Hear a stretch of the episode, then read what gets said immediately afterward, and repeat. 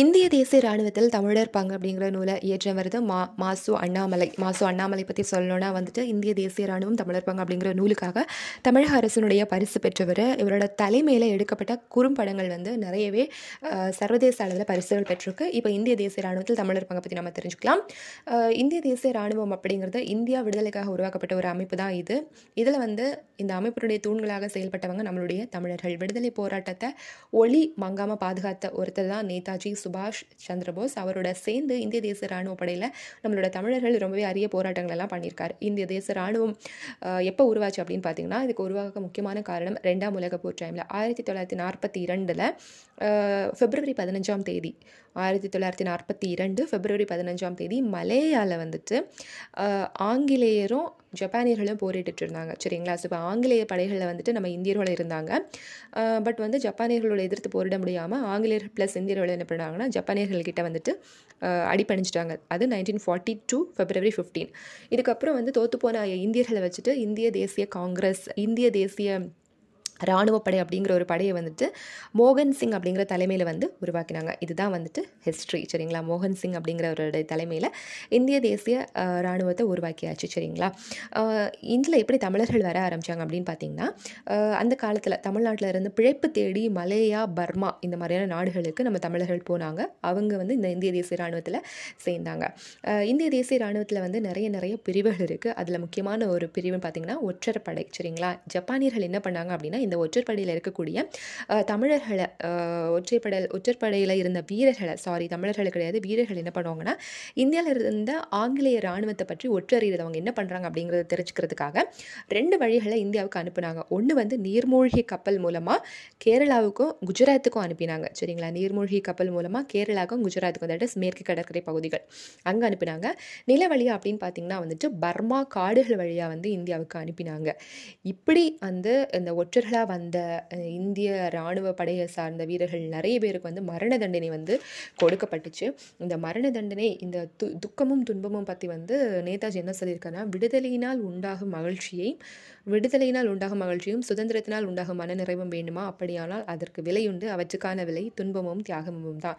இந்த விஷயத்துக்காக துன்பம் அடைஞ்சு உயிர் தியாகம் செஞ்சவங்க ரொம்ப நிறையவே இருக்கு இருக்காங்கங்க. அதாவது நைன்டீன் ஃபார்ட்டி டூவில் இது உருவாச்சு. ஆயிரத்தி தொள்ளாயிரத்தி நாற்பத்தி மூணுலேருந்து ஆயிரத்தி தொள்ளாயிரத்தி நாற்பத்தஞ்சு வரைக்கும் வந்து இந்த இந்திய தேசிய இராணுவ படையிலிருந்து இறந்து போனவங்க நிறைய பேர் இருக்காங்க. அதில் ஆயிரத்தி தொள்ளா ஆயிரத்தி தொள்ளாயிரத்தி நாற்பத்தி நாலில் ராமு அப்படிங்கிற பதினெட்டே வயசான ஒரு இளைஞரை வந்து தூக்கில் போட்டாங்க. சென்னையில் தான் சென்னை சிறையில் தான் வந்துட்டு தூக்கிலிடுவாங்க சரிங்களா? மொத்தமாக வந்து இந்த இந்திய தேசிய இராணுவ படையிலேருந்து பதினெட்டு இளைஞர்களை வந்து தூக்கிலிட்டிருக்காங்க சென்னையில் இருந்த சிறையிலலாம் தூக்கிலிட்டிருக்காங்க அதில் ஒருத்தர் தான் ராமு. இவர் ஆயிரத்தி தொள்ளாயிரத்தி நாற்பத்தி நாலாம் வருஷம் வந்து தூக்கில் போட்டாங்க. அப்போ இவர் என்ன சொன்னார் அப்படின்னா அந்த தூக்கிலிட்டதுக்கு ஒரு நாளைக்கு முன்னாடி என்னோடய உயிரை கொடுக்கறதுக்கு நான் கொஞ்சம் கூட கவலைப்படலை. ஏன்னா நான் கடவுளுக்கு எதிராக எதுவுமே செய்யலை அப்படின்னு சொல்லிட்டு ராமு சொல்லியிருக்காரு. இதே மாதிரி மரண தண்டனை பற்றி மரண தண்டனை பற்றி அப்துல் காதர் என்ன சொல்கிறாரு அப்படின்னா வாழ்க்கையோட பொருள் தெரிஞ்சாதான் மனுஷன் வந்து மேல்நிலை அடைவான். அப்துல் கதர் என்ன சொல்கிறான்னா வாழ்க்கையோட பொருள் நம்மளுக்கு தெரிஞ்சினாதான் மனுஷன் வந்து ஒரு உயர்நிலை அடைவான். நாட்டிற்காக உயிர் நீத்த முழு நிலவனை போன்ற தியாகிகள் முன்னாடி நாங்கள்லாம் மெழுகுவர்த்தி அப்படின்னு சொல்லிட்டு மரண தண்டனை பற்றி அப்துல் காதர் அவர்கள் வந்து சொல்லியிருக்காங்க. சரிங்களா? ஸோ இந்தியாவுக்கு விடுதலை பெற்று தந்ததில் வந்து இந்திய தேசிய இராணுவத்தினுடைய பங்கு வந்து ரொம்பவே அளப்பரிய பங்கு அப்படிங்கிறது தான் ஒரு உண்மையான விஷயம். இப்போ வந்துட்டு நம்ம இந்த தூண்களாக திகழ்ந்தவர்கள். இப்போ நேதாஜி சுபாஷ் சந்திரபோஸ் வந்து இந்திய தேசிய இராணுவத்தில் எப்படி இணைஞ்சார் அப்படிங்கிறத பற்றி நம்ம தெரிஞ்சுக்கலாம். கிட்டத்தட்ட தொண்ணூற்றி ஒரு நாள் நீர்மூழ்கி கப்பலில் வந்து நேதாஜி பயணம் செஞ்சு அதுக்கப்புறம் ஜெர்மனி போயிட்டு ஜெர்மனிலேருந்து சிங்கப்பூர் போயிட்டு அதுக்கப்புறம் தான் இந்திய தேசிய இராணுவத்தில் அவர் இணைஞ்சிருக்காரு. ஆயிரத்தி தொள்ளாயிரத்தி நாற்பத்தி மூன்றாம் வருஷம் ஜூலை ஏழு. சரியா? ஜூலை ஏழு ஆயிரத்தி தொள்ளாயிரத்தி நாற்பத்தி மூன்று வந்துட்டு இவர் வந்து இணைஞ்சிருக்காரு. அந்த டைமில் டெல்லி செலோ அப்படிங்கிற ஒரு முழக்கத்தை எழுப்பி எல்லார் நிறைய மக்கள் மனசில் வந்து ஒரு சுதந்திர தாகத்தை வந்து இவர் வந்து ஏற்படுத்தியிருக்காரு. நேதாஜி தமிழர்களை பற்றி நிறைய விஷயங்களை வந்து பெருமையாக பேசியிருக்காரு. இந்திய தேசிய இராணுவப்படை வந்து கண்டிப்பாக பிரித்தானிய அரசு வந்து அவங்க எதிர்த்தாங்க. தமிழகத்திலிருந்து இந்த இந்திய தேசிய இராணுவப்படைக்காக பெரும் படையை திரட்டி அனுப்பின ஒரு முக்கியமான பெருமைக்குரியவர் யாருன்னு பார்த்தீங்கன்னா பசுமன் முத்துராமலிங்க தேவர்.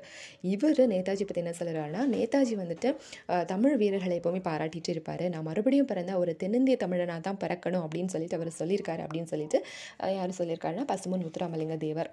அது மட்டும் இல்லாமல் இந்திய தேசிய இராணுவ படையினுடைய இராணுவ படைத்தலைவர் படைத்தலைவர் தில்லான்.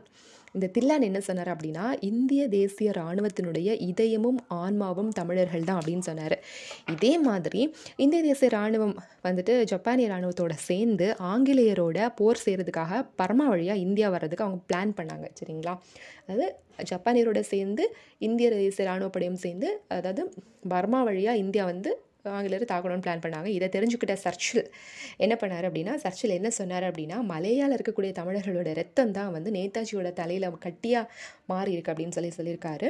அதுக்கு நேதாஜி என்ன சொன்னார்னா இந்த தமிழ் இனம்தான் ஆங்கிலேயர்களை அழிக்கும் அப்படின்னு சொல்லிட்டு ஒரு தில்லான ஒரு பதிலை வந்து இவர் வந்து கொடுத்தாரு அப்படிங்கிறது ரொம்பவே ஒரு சூப்பரான ஒரு விஷயங்க.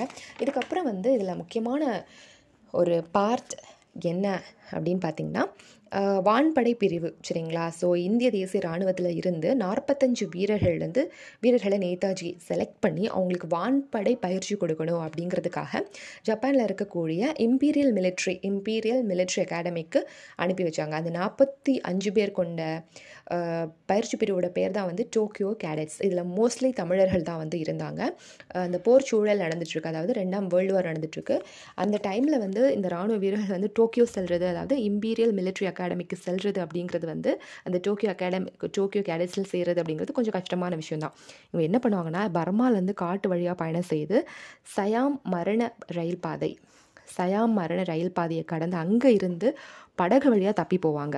சரிங்களா? பர்மா பர்மாவில் காட்டு வழி சயா மரண ரயில் அங்கேருந்து படகு வழியாக போய் பு பழைய கப்பல் ஒன்றில் ஏறி அந்த கடலில் தக் இது பண்ணி ஜப்பானில் கியூசு தீவை அடைஞ்சாங்க. சரிங்களா? அந்த தீவு கியூசி தீவு வந்து கடற்படையோட வசம் இருந்துச்சு. அங்கேருந்து காலையில் அஞ்சு மணிக்கே எழுஞ்சு கிட்டத்தட்ட மூணு கால் தூரம் ஓடுவாங்களாமா? சரிங்களா? அப்போ குளிர் ஜீரோவில் இருக்குமா? அப்போ எப்படி இருக்கும்? சுண்டெல்லாம் வெடிச்சு போயிடும்.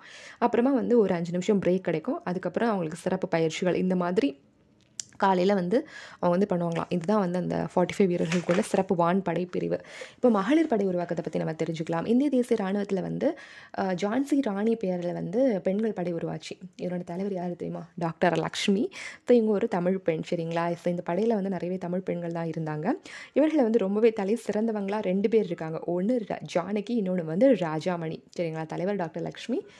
ரொம்ப பாப்புலராக இருந்தவங்க ஜானகி ராஜாமணி. அதுக்கப்புறம் நேதாஜி வந்து ஒரு தற்காலிக அரசியல் அமைச்சார் ஒரு தற்காலிக அரசில் அரசு அமைச்சார். இந்த அரசில் வந்துட்டு தமிழர்கள் கேப்டன் லக்ஷ்மி சிதம்பரம் லோகநாதன் இந்த தமிழர்கள் வந்து அமைச்சர்களாக இருந்தாங்க. கேப்டன் லக்ஷ்மி நம்மளுக்கு தெரியும். அவங்க அந்த பெண்கள் படை உருவாக்கப்பட்டதுலேயே அதனுடைய தலைவர். அவங்க டாக்டர் லக்ஷ்மி பட் இவங்க கேப்டன் லக்ஷ்மி. சிதம்பரம் லோகநாத் எல்லாமே இதில் தமிழ் தமிழர்கள் அமைச்சர்களாக இருந்தாங்க. சிறந்த வீரர்கள் உருவாக்குறதுக்கு நாற்பத்தஞ்சு இளைஞர்களை டோக்கியோ அனுப்பினார் இல்லையா? நம்மளுடைய நேதாஜி சுபாஷ் சந்திரபோஸ்.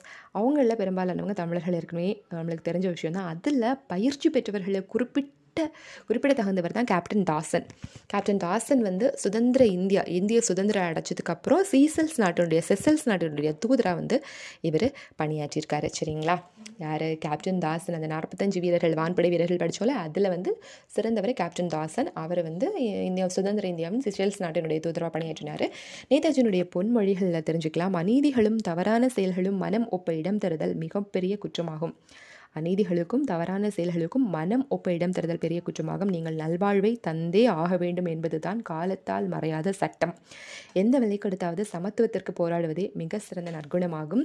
மனதை மலர வைக்கும் இளம் கதிரவனின் வைகரை பொழுது வேண்டுமா. அப்படியானால் இரவில் இருண்ட நேரங்களில் வாழ கற்றுக்கொள்ளுங்கள்.